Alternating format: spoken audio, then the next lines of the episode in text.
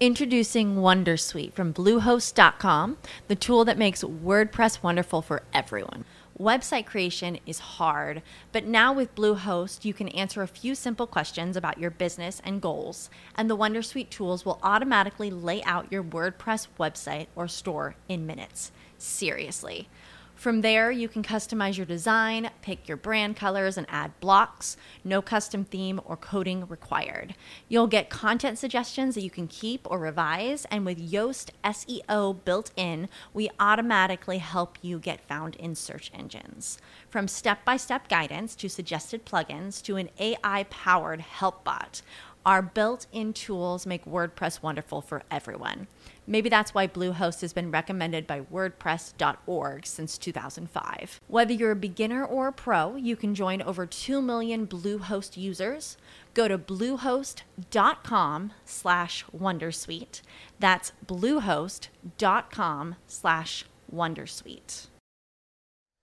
Carlo Goldoni, La strada della riforma. Un altro brano tratto dalle memorie di Goldoni, dopo quello della fuga da Rimini, è quello in cui invece Goldoni parla della sua esperienza all'interno di questa compagnia teatrale, come capocomico possiamo dire, di questa compagnia teatrale, nei primi anni, quando lui sta cercando di attuare la sua riforma, ma attua la sua riforma per gradi, Sapete cos'è? La riforma goldoniana consiste nel passaggio dalla commedia dell'arte ad una commedia di carattere, una commedia di ambiente, comunque una commedia in cui il testo sia tutto quanto scritto, il copione, e non più solamente un canovaccio come accadeva in precedenza nella commedia dell'arte. Carnevale ci sono le maschere, cioè Allecchino, Bombina.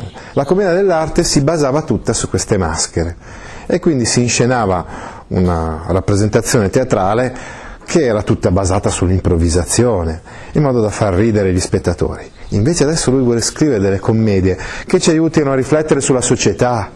Non è più possibile lasciare tutto all'inventiva, all'improvvisazione degli attori, poiché lo scopo non è solo semplicemente quello di divertire o di far ridere la gente, ma lo scopo è anche quello di far conoscere una realtà.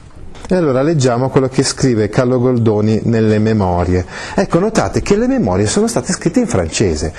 Il testo delle memorie di Goldoni Scusate, si chiama I Memoir, il testo originale è in francese, poi è stato tradotto, ma il testo originario è in francese, poiché lui scrive questo nell'ultima fase della sua vita quando vive a Parigi. Era stato chiamato a Parigi dal re Luigi XVI e poi lì anche morì un po' trascurato dai rivoluzionari della rivoluzione francese proprio perché aveva lavorato per il re. Ma adesso ripercorre, vi ripeto, tutta la sua vita in questo testo autobiografico. E dice Carlo Goldoni, durante la Quaresima nella compagnia si fecero dei cambiamenti che la portarono per quanto possibile vicino alla perfezione. Si cambiò la bastona madre con la bastona figlia, attrice eccellente, piena di intelligenza, nobile nel genere serio e gradevolissima in quello comico. Vitalba, il primo amoroso, il primo amoroso è l'attore che nelle compagnie dei comici fa la parte dell'innamorato. Vitalba, vi dicevo, fu sostituito da Simonetti, meno brillante del suo predecessore ma più dignitoso, più istruito e più docile. Per la parte di Pantalone si scritturò Golinetti, mediocre con la maschera ma insuperabile nell'interpretare giovani veneziani a viso scoperto. Pantalone, Pantalone dei Bisognosi, è un personaggio fondamentale. Prima era un personaggio fondamentale nella commedia dell'arte poiché rappresentava, rappresentava l'avaro, cioè quello che era interessato solo ed esclusivamente a mantenere il suo gruzzoletto, eh, quindi tirchio. Invece nella commedia di Goldoni diventa il borghese, che senz'altro ha ancora la caratteristica della avarizia, cioè non è uno che vuole spendere, espandere, ma vedremo nella commedia La famiglia dell'antiquario assume anche degli aspetti positivi, mentre prima un avaro tirchio che non voleva spendere per nessun motivo, adesso, come vedremo in questa commedia, è disposto anche a spendere per la figlia, perché vuole bene alla figlia vuole bene alla figlia, vuole che lei viva nella condizione migliore e addirittura risolverà la situazione intricatissima che si era venuta a creare nella famiglia dell'antiquario. Quindi assume delle connotazioni diverse Pantalone nella commedia goldoniana, nella commedia riformata goldoniana. Continua insomma, Goldoni a parlare degli avvicendamenti, dei cambiamenti che sono avvenuti nella compagnia di cui lui faceva parte. Il dottor Lombardi, che per fisico e talento era il primo in quella parte, per mia fortuna la Passalacqua era stata licenziata, non le serbavo rancore, ma stavo meglio quando non la vedevo. Ci sono stati dei cambiamenti all'interno della compagnia e sono quei cambiamenti che favoriranno la riforma goldoniana cioè di gente che non vuole apparire a tutti i costi sulla scena togliendo lo spazio, per esempio, all'autore, ma di gente che vuole fare il suo lavoro di attore dignitoso, eh, seguendo i suggerimenti dell'autore e imparando a memoria le parti. Chi portò la compagnia ad un effettivo miglioramento fu il celebre arlecchino Sacchi, la cui moglie interpretava discretamente le parti di seconda amorosa e la sorella, tranne qualche caricatura di troppo, sosteneva benissimo le parti di servetta. Eccomi, dicevo tra me, eccomi a mio agio, posso dar sfogo alla mia fantasia. Siamo, vi ripeto, nel 1738 all'inizio di questa parabola che corrisponde alla riforma goldoniana. Quindi finalmente ho gli elementi giusti, anche gli uomini, le donne, cioè attori e attrici, giusti per dar sfogo alla mia fantasia, insomma per operare questa riforma. Ho già lavorato abbastanza su vecchi soggetti, devo creare, devo inventare. Ho degli attori che promettono molto, ma per usarli con profitto bisogna conoscerli. Ciascuno ha un carattere naturale. Se l'autore gliene affida uno analogo al suo, il successo è quasi assicurato. Coraggio. Dice, io eh, sfrutterò abilmente le caratteristiche di ogni singolo attore e farò in modo di dare ad ogni attore la parte sua giusta, con dei caratteri adeguati a lui. Un carattere naturale, attenzione a questa parola carattere è una parola chiave.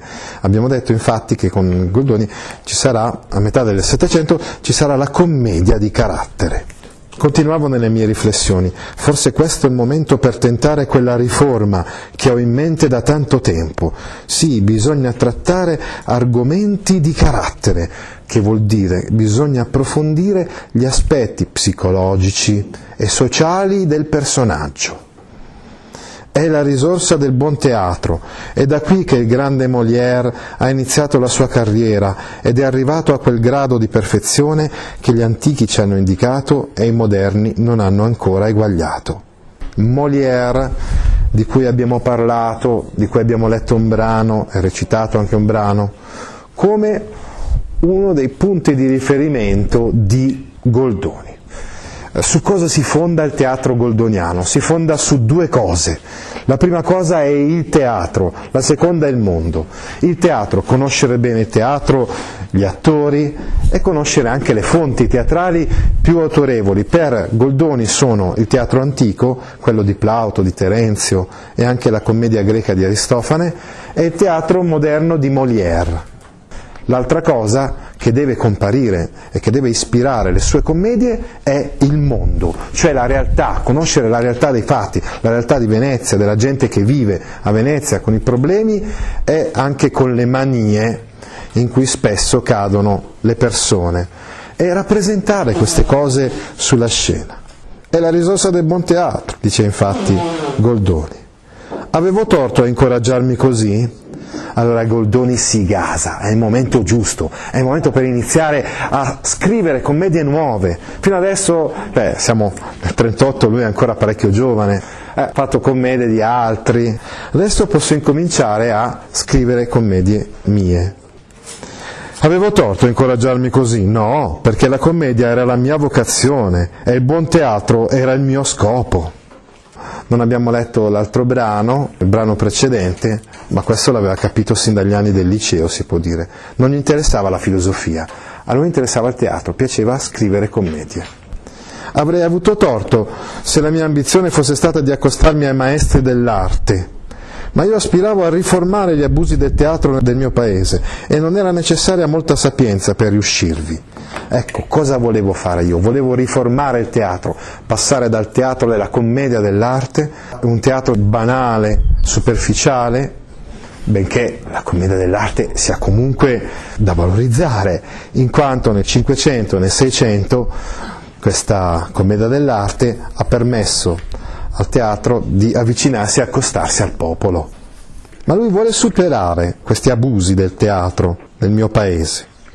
In base a questi ragionamenti che mi parevano giusti, cercai nella compagnia l'attore più adatto a sostenere un ruolo nuovo e gradevole nello stesso tempo. Mi fermai sul pantalone Golinetti, ma non per usarlo con una maschera, che nasconde la fisionomia e impedisce all'attore sensibile di mostrare sul viso la passione che lo anima. Studiavo il suo comportamento in società, dove l'avevo visto e osservato. Pensavo di poterne fare uno straordinario personaggio e non mi sbagliavo. Ecco il pantalone della commedia dell'arte, quello con la maschera, diventa un pantalone in carne ed ossa, quindi un borghese.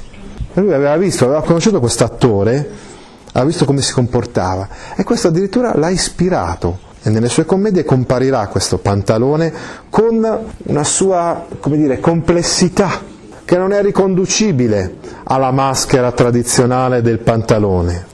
Scrissi dunque una commedia dal titolo Momolo Cortesan. Momolo in veneziano è il diminutivo di Gerolamo, ma non è possibile rendere in francese l'aggettivo cortesan. Ricordatevi che le memorie sono scritte in francese. Il termine cortesan non è una corruzione della parola cortigiano, ma deriva piuttosto da cortesia o cortese.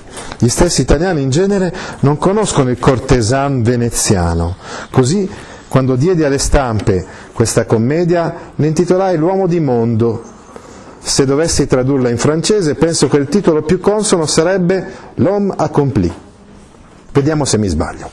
Il vero cortesan veneziano è un uomo onesto, premuroso, servizievole, è generoso senza esagerazione, è allegro ma non sventato, ama le donne senza compromettersi, ama i piaceri senza rovinarsi si interessa di tutto con discernimento, preferisce la tranquillità ma non sopporta la soperchieria, è affidabile con tutti, tenero amico, zelante, protettore. Non è forse questo l'uomo accompli? Mi si chiederà se ve ne sono di questi cortesani a Venezia. Sì, parecchi.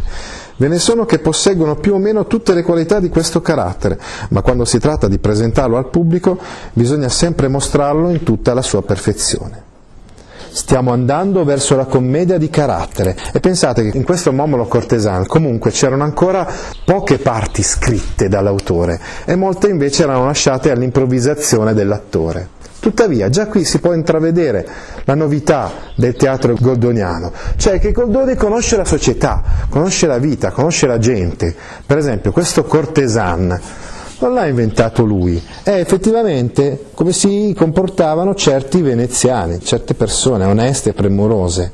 E lui non ha fatto altro se non mettere questo in una commedia di carattere.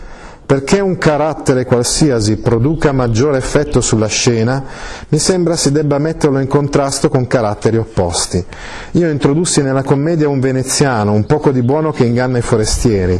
Il mio cortesan, senza conoscere le persone ingannate, le protegge dalle insidie e smaschera il briccone. In questa commedia Arlecchino non è un servitore balordo, è un fannullone che pretende che sua sorella gli mantenga i suoi vizi. Il cortesan dà marito alla ragazza e mette il pigrone nella necessità di lavorare per vivere. Ecco, vedete, queste maschere stereotipate, Allecchino che doveva essere sempre in un certo modo, servitore balordo, quindi questo servo furbastro, invece in questa commedia è qualcosa di diverso. Per esempio è un fannullone, un lazzarone. Alla fine l'uomo di mondo conclude la sua brillante carriera sposandosi e sceglie tra le sue conoscenze la donna che ha meno pretese e più virtù. Questa commedia ebbe un notevole successo, ne ero soddisfatto. Vedevo i miei compatrioti ricredersi sull'antico gusto della farsa, vedevo profilarsi la riforma, ma non potevo ancora vantarmene.